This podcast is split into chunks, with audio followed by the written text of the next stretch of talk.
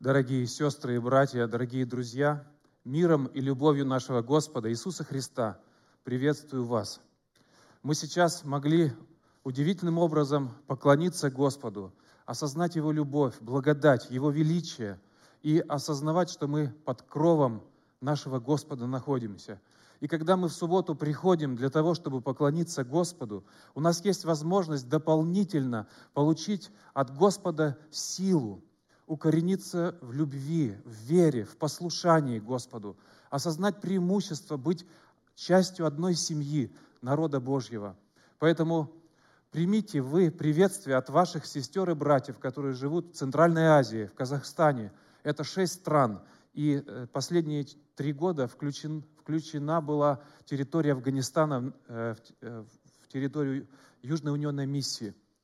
Конечно, ситуация в этих странах везде разная. Есть страны, где достаточно еще религиозной свободы. Есть страны, где очень сложно исповедовать имя Господа Иисуса. И я уже не говорю об Афганистане, потому что эта территория очень сложная.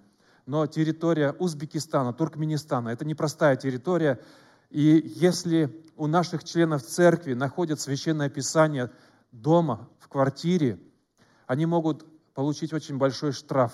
У нас были случаи, когда духовную литературу находили у наших членов церкви дома, и на каждого члена Э, или главу э, семьи было выписан штраф 3300 долларов США при э, прожиточном минимуме, который намного меньше в Узбекистане, чем, например, в средних странах.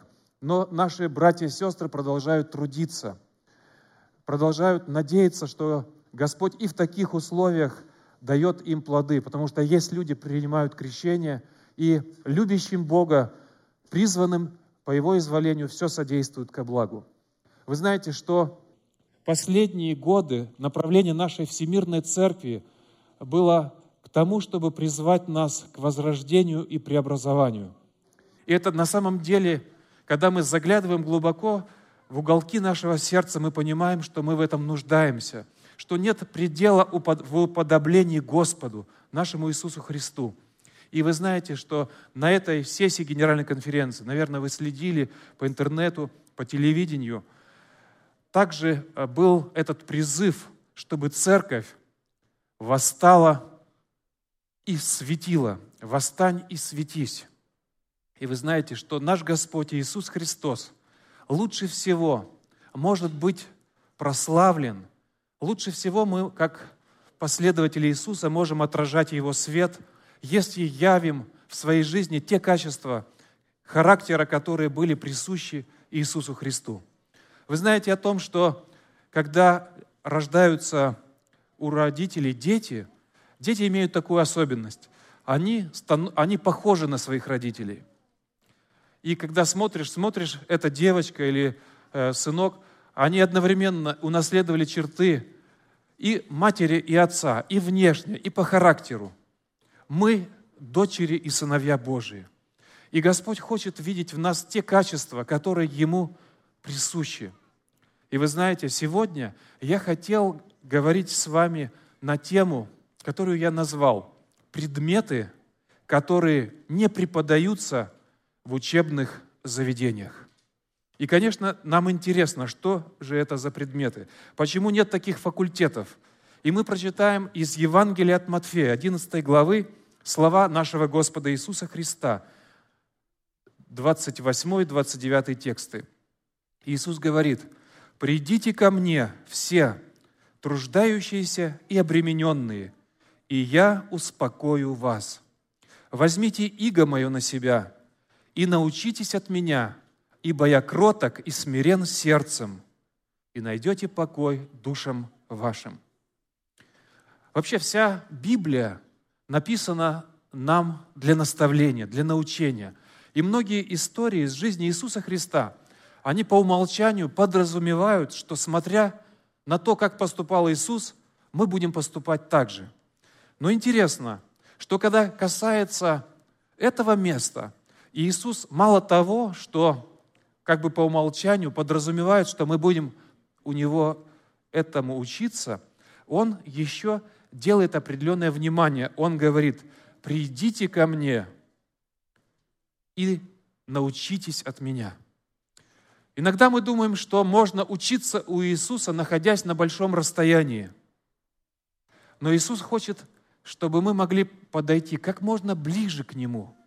Потому что очень много других перекрестных звуков, очень много других действий, которые могут отвлечь наше внимание, и мы можем не до конца что-то услышать, увидеть и понять. Он говорит, придите. И дальше он говорит, научитесь от меня. Он очень хочет, чтобы именно этому мы могли научиться. И он говорит, ибо и научитесь от меня, ибо я кроток и смирен сердцем. Вы знаете, что эти качества, которые Иисус явил в своей жизни, смирение и кротость, если мы сейчас будем открывать словари, что означают эти понятия смирение и кротость, то мы, к сожалению, для себя обнаружим, что э, люди, которые давали значение этим словам, они под этими понятиями понимают несколько ущербное состояние человека – состояние смирения или состояние кротости.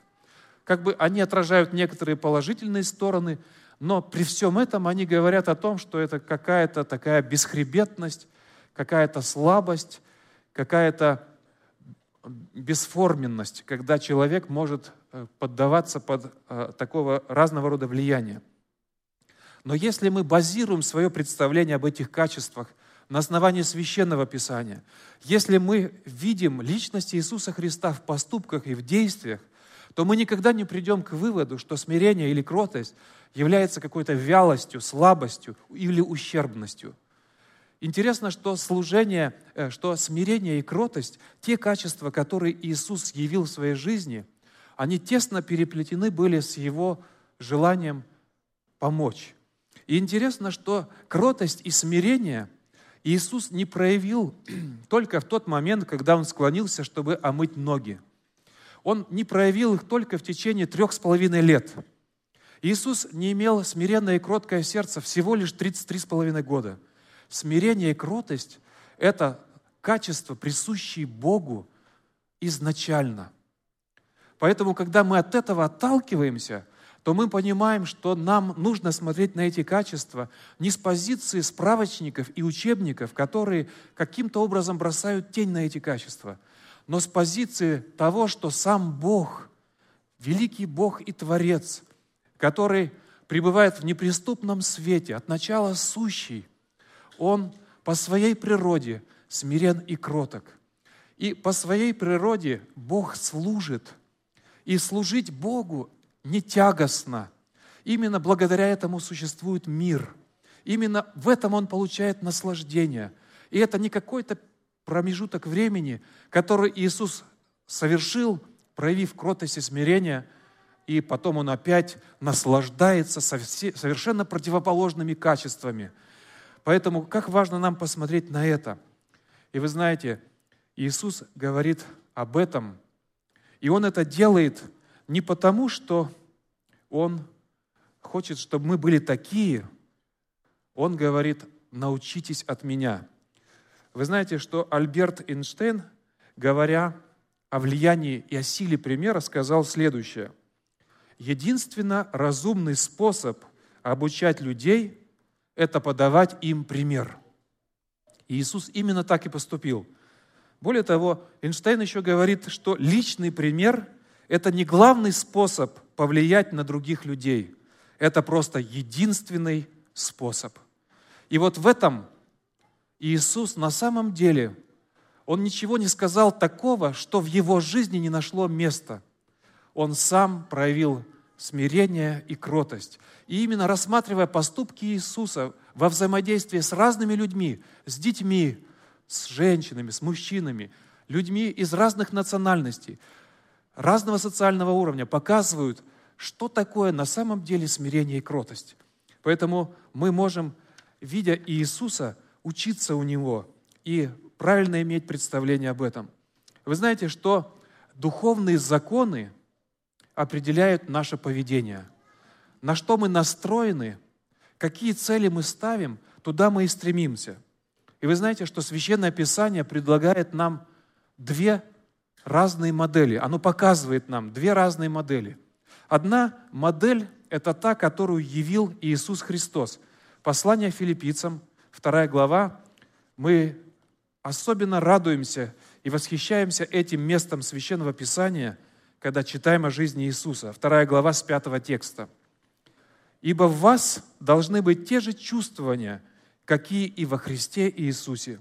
Он, будучи образом Божьим, не почитал хищением быть равным Богу, но уничижил себя самого, приняв образ раба, сделавшись подобным человеком, и по виду став как человек, смирил себя, быв послушным даже до смерти и смерти крестной. Я здесь остановлюсь, но повествование у апостола Павла продолжается, мы к этому еще возвратимся. Это направление, которым добровольно пошел Иисус. В книге «Желания веков» Елена Вайт красиво открывает, что не Бог Отец его заставил пойти. Иисус, любящий Сын Божий, тот, кто был в недре отчим, он сказал, я пойду, и я отдам свою жизнь. И таким образом жертва, которую совершил Сын, она не является только жертвой Сына, но жертвой Отца, потому что Отец отдал Сына, а Сын отдал жизнь. Иисус пошел на это. И вы знаете, что теперь мы воспеваем Божью любовь, которую Он явил в жертве, в драгоценной жертве. Но есть другая модель, которая Священное Писание показывает. И очень важно сегодня, э, рассматривая каждый день своей жизни, посмотреть, какой моделью мы руководствуемся. И когда мы понимаем, что существуют эти две разные модели, мы намного быстрее сможем прийти в себя, потому что очень часто мы заигрываем и думаем, что ничего страшного, когда руководствуемся моделью, которую Иисус Христос совершенно не предлагал. Книга Исаия, 14 глава, читаем с 14 текста. Посмотрите, что здесь написано, э, с 12 текста. «Как упал ты с неба, Деница, сын Зари, разбился о землю, попиравший народы, а говорил в сердце своем, «Взойду на небо, выше звезд Божьих вознесу престол мой, сяду на горе в сонме богов, на краю севера, взойду на высоты облачные, буду подобен Всевышнему». Обратите внимание, это другая модель. Если в первой модели Иисус добровольно избирает путь вниз, Он добровольно говорит, «Я приду, Иисус стал человеком, но Он не стал человеком, родившимся в Афинах, в Карфагене, в Риме. Он даже не родился в Иерусалиме, Он родился в Вифлееме. Вы знаете историю Его рождения. Иисус смирил себя. И интересно, родившись, Он продолжал идти этим путем. Совершенно не обязательно было Иисусу, казалось бы, омывать ноги. Конечно, не мог даже ангел говорил стать нашим искупителем. Но Поэтому Иисус пришел. Ну а мыть ноги мог кто-то, казалось бы, другой. Но Иисус, когда увидел, что не могут это делать люди от всего сердца, служить, Он взял на себя эту ответственность. Возлюбив сущих в мире, до конца возлюбил их. И вот этот предел э, дороги вниз, Он, Иисус, ничем себя не ограничивал. Он шел, насколько это возможно, и умер, и умер на кресте. Умер смерть, смертью крестной. Но посмотрите, что представлено здесь. Э, существо, сотворенное Господом, поставлено на особое служение, рассуждает следующим образом. Люцифер не удовлетворен местом, на которое поставил его Бог. Вы знаете, это очень сегодня серьезно.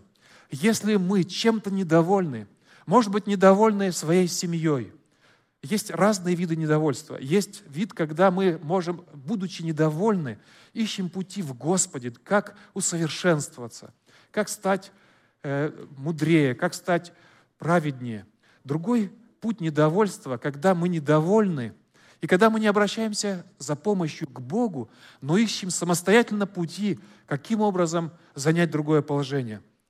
Когда, может быть, во мне большая причина – а я считаю, что причина во мне, в моей супруге, я ищу себе совсем другую женщину, чтобы создать семью, потому что этот человек всю малину портит, он кровь мне портит. И человек идет другими путями. Но посмотрите, что делает Люцифер. Он, смотрите, как говорит, он не ждет, что Господь ему еще предложит. Он следующим образом действует. «Я взойду на небо выше звезд, я выше звезд Божьих вознесу престол мой». То есть везде его глаголы в активной форме применяются здесь. Иисус активно, добровольно, по своей инициативе идет дорогой вниз. Люцифер, будучи недоволен отведенным для него Богом положением, идет дорогой вверх, но это он делает сам, он не ждет, когда что-то Господь ему предложит. И он говорит, я взойду, я вознесу престол мой, я сяду на горе сонми богов, я взойду на высоты облачные, я буду подобен Всевышнему. Это первый обман, которым обманул себя Люцифер. Потому что, как бы начинал, он вроде бы, как ему казалось, того, чтобы быть наравне с Богом. Ему казалось, что это нормально. Но и этот обман был первый, потому что когда Сын Божий пришел, а Люцифер хорошо знал, что это Сын Божий, он явил свой обман. Он сказал, поклонись мне. Таким образом, он не довольствовался быть наравне только. Он хотел быть выше Бога. И вы знаете, сегодня тоже мы слышим такие призывы уподобляться Богу в характере, в поступках, насколько возможно, чтобы мы были похожи на нашего Господа. Но Люцифер не такого вида уподобления, не об этом он мечтает. Он хочет быть, по крайней мере, наравне, и если дальше говорить, чтобы даже Бог ему поклонился. Это страшно. Вы знаете, сегодня, конечно, когда мы будем рассматривать свою жизнь через призму этой модели, никто из нас, наверное, никто никогда не помыслит, чтобы вот таким путем пойти, дорогие. Но дьявол от нас этого и не ожидает. Это слишком было бы просто – у дьявола далеко идущая стратегия. Он хочет, чтобы хотя бы в небольшом чем-то мы могли идти этим путем. Чтобы каким-то образом мы могли этой моделью руководствоваться. Каким-то образом превозноситься над тем, кто рядом со мною. Каким-то образом вступать в конкуренцию. Каким-то образом э, биться или соревноваться – вот почему, когда мы размышляем о этих двух моделях поведения, я иногда начинаю думать, а правильно ли мы, взрослые, делаем, когда стимулируем, чтобы те или другие наши дети, подростки добивались тех или других результатов через желание вознестись. Хотя бы, хотя бы на немножко, но твой бал в знании Священного Писания и, может быть, еще в чем-то был выше, чем у всех остальных? Это очень важный вопрос для размышления. Я за то, чтобы мы могли самыми лучшими путями побуждать наших детей изучать Библию. Если есть следопытское движение, чтобы они могли учиться разным специализациям, достигать разных высот. Но как при всем этом оберегать от того, чтобы человек не шел этим путем превознесения? Потому что наш мир так построен – что если мы заходим, например, в лес и проходим среди красивых мест, то, наслаждаясь всем, что происходит, что создал Господь, мы, если будем внимательны, увидим, что в лесу очень много мертвых деревьев. Не потому, что они уже старые, упали, а очень много мертвых деревьев, таких, которые, может быть, год-два росли, но из-за сильной конкуренции в росте – в дефиците света они погибли. И вы знаете, что отражение вот этой модели доминирования, превозношения, оно находит свое место не только в человеческих сердцах, оно находит место в мире растительном, когда в погоне за ростом какие-то деревья не успевают и потом погибают. Когда мы наблюдаем, если собака принесет сколько-то щенят, и они начинают уже ползать, бегать. Они вначале играют, они бегают. Среди них есть покрупнее, поактивнее. И вы знаете, Когда-нибудь вы думали, видели такую картину, как более сильный щенок, который быстрее пробивается к станции кормления, когда он прибегает, чтобы попить молочка, он вдруг останавливается и говорит, давайте пропустим вот этого славного хиленького, пусть он попьет, а потом уже что нам останется, мы уже попьем дальше. Он никогда так не сделает. Если люди не вмешаются, самый слабый щенок погибнет. Вы знаете, мы были и наслаждались красотой Северной Америки в эти дни с Владимиром, Еленой. Мы были в разных местах, и мы видели диких животных. Кстати, в России так близко дикие животные себя не подпустят. И мы очень радовались и оленям, и горным козлам, и другим животным. Но мы еще что-то увидели. Мы увидели и здесь доминирование, когда самцы, они не допускают, чтобы другие члены их команды каким-то образом э, в вопросах питания могли опередить их.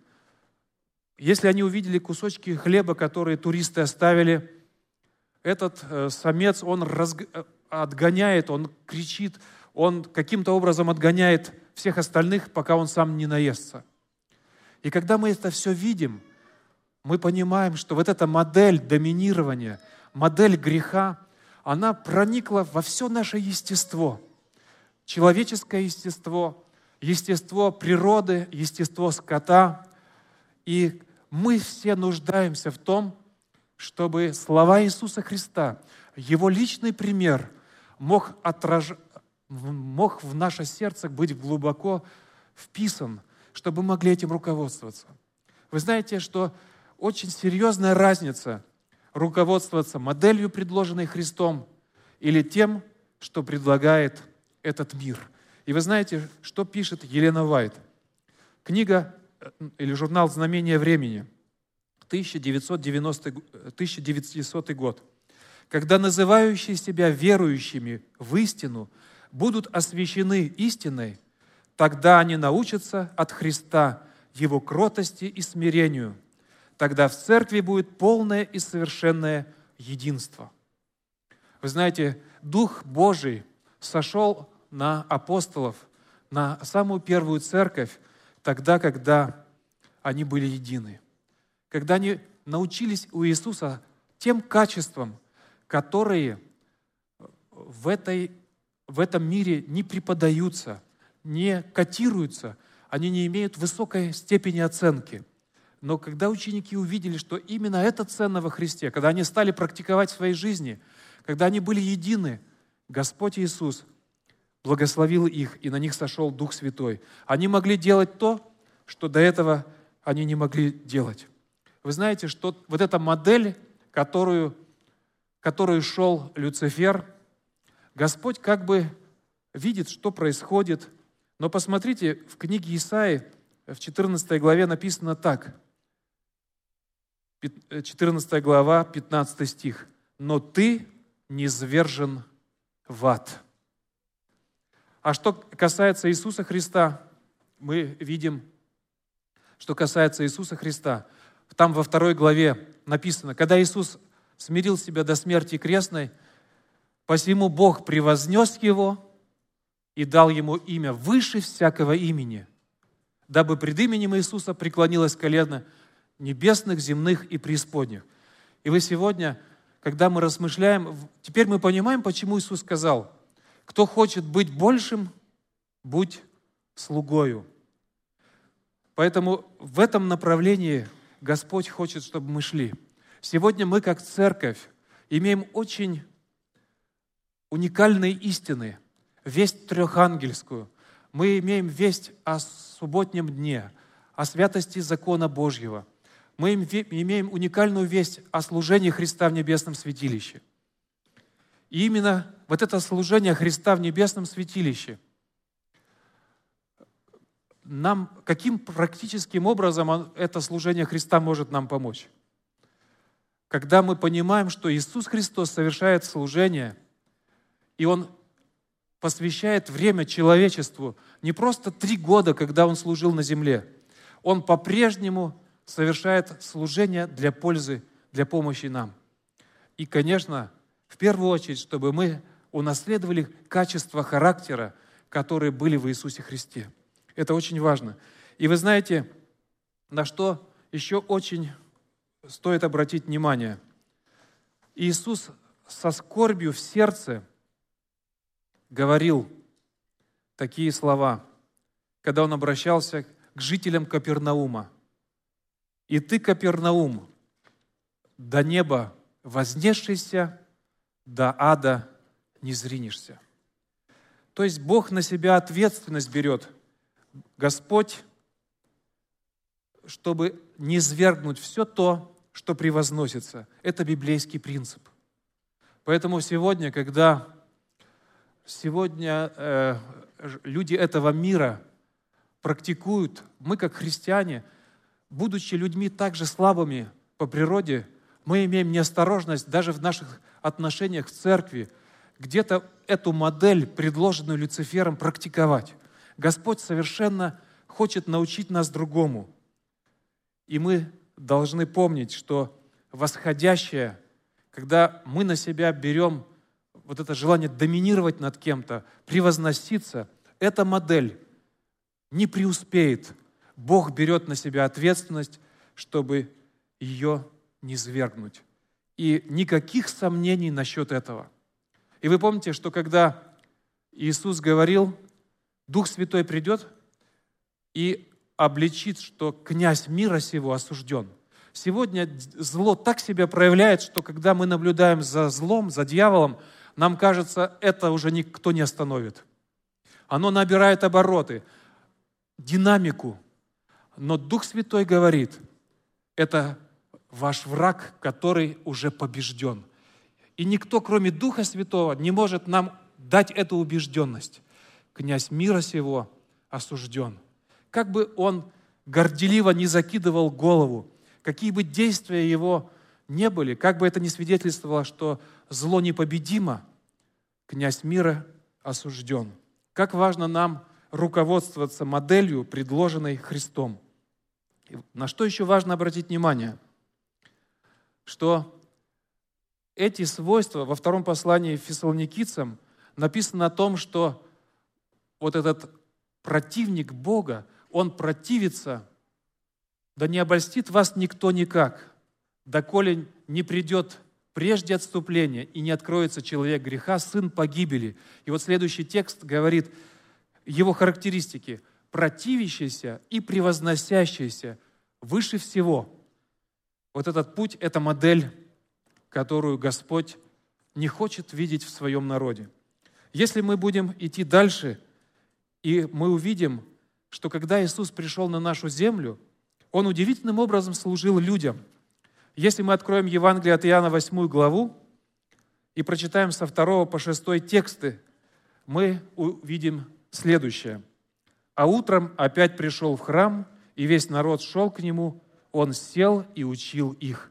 Даже в том, что Иисус вот так садился, даже чисто на уровне горизонта, горизонтали, он не держал себя высоко. И вот вы знаете эту историю, когда привели женщину, взятую в прелюбодеянии. И вот что делает Иисус? Он взял, залез на крыло храма и начал обличать их. Он так не сделал. Посмотрите, как здесь написано.